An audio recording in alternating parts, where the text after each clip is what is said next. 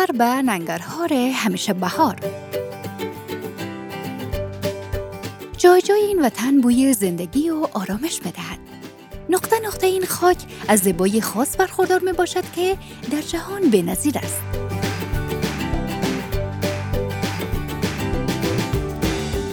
سلام میکنم به شما شنوندگان عزیز رادیو آرا، دائمه هستم در گردشگری افغانستان و امروز به ولایت و شهری می رویم که همیشه بهار است و سرسبزی و جشن طبیعت است.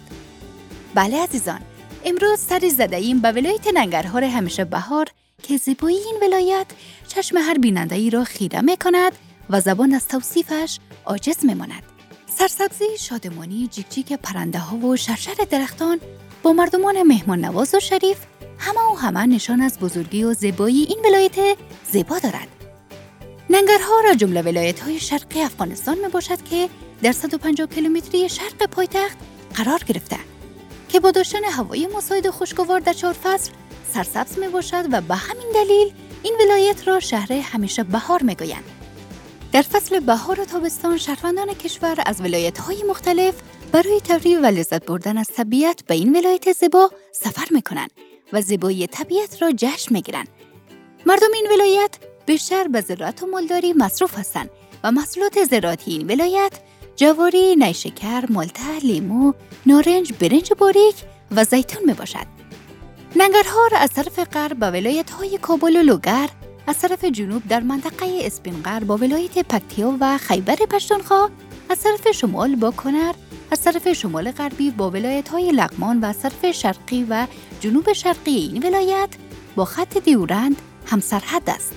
در شمال این ولایت سلسله کوه‌های فرعی هندو کوش، سلسله کوه اسپین غر که از جمله مشهورترین کوه اقتصادی ننگرهار میباشد که در جنوب این ولایت موقعیت دارد و دارای دره‌های زیادی نیز است که عبارت از باندر، مامندره، کتدره، درجو و توربوره میباشد. تورقر دومین کوه بزرگ ننگرهار است که طول آن در حدود صد و چهل کیلومتر و ارتفاع آن چهار هزار و صد و شصت و هفت متر میباشد که در غرب این ولایت قرار گرفته است.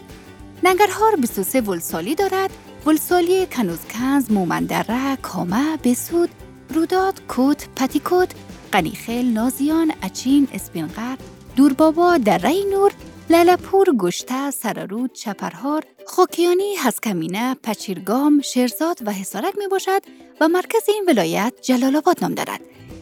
در این ولایت اقوام مختلف مانند تاجیک و پشایی و پشتون‌ها زندگی میکنند، اما بیشتر جمعیت این ولایت را پشتون‌ها تشکیل میدهند.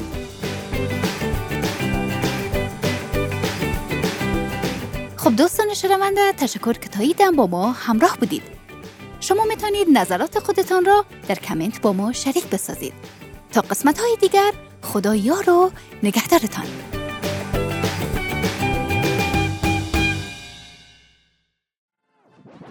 رادیو آرا.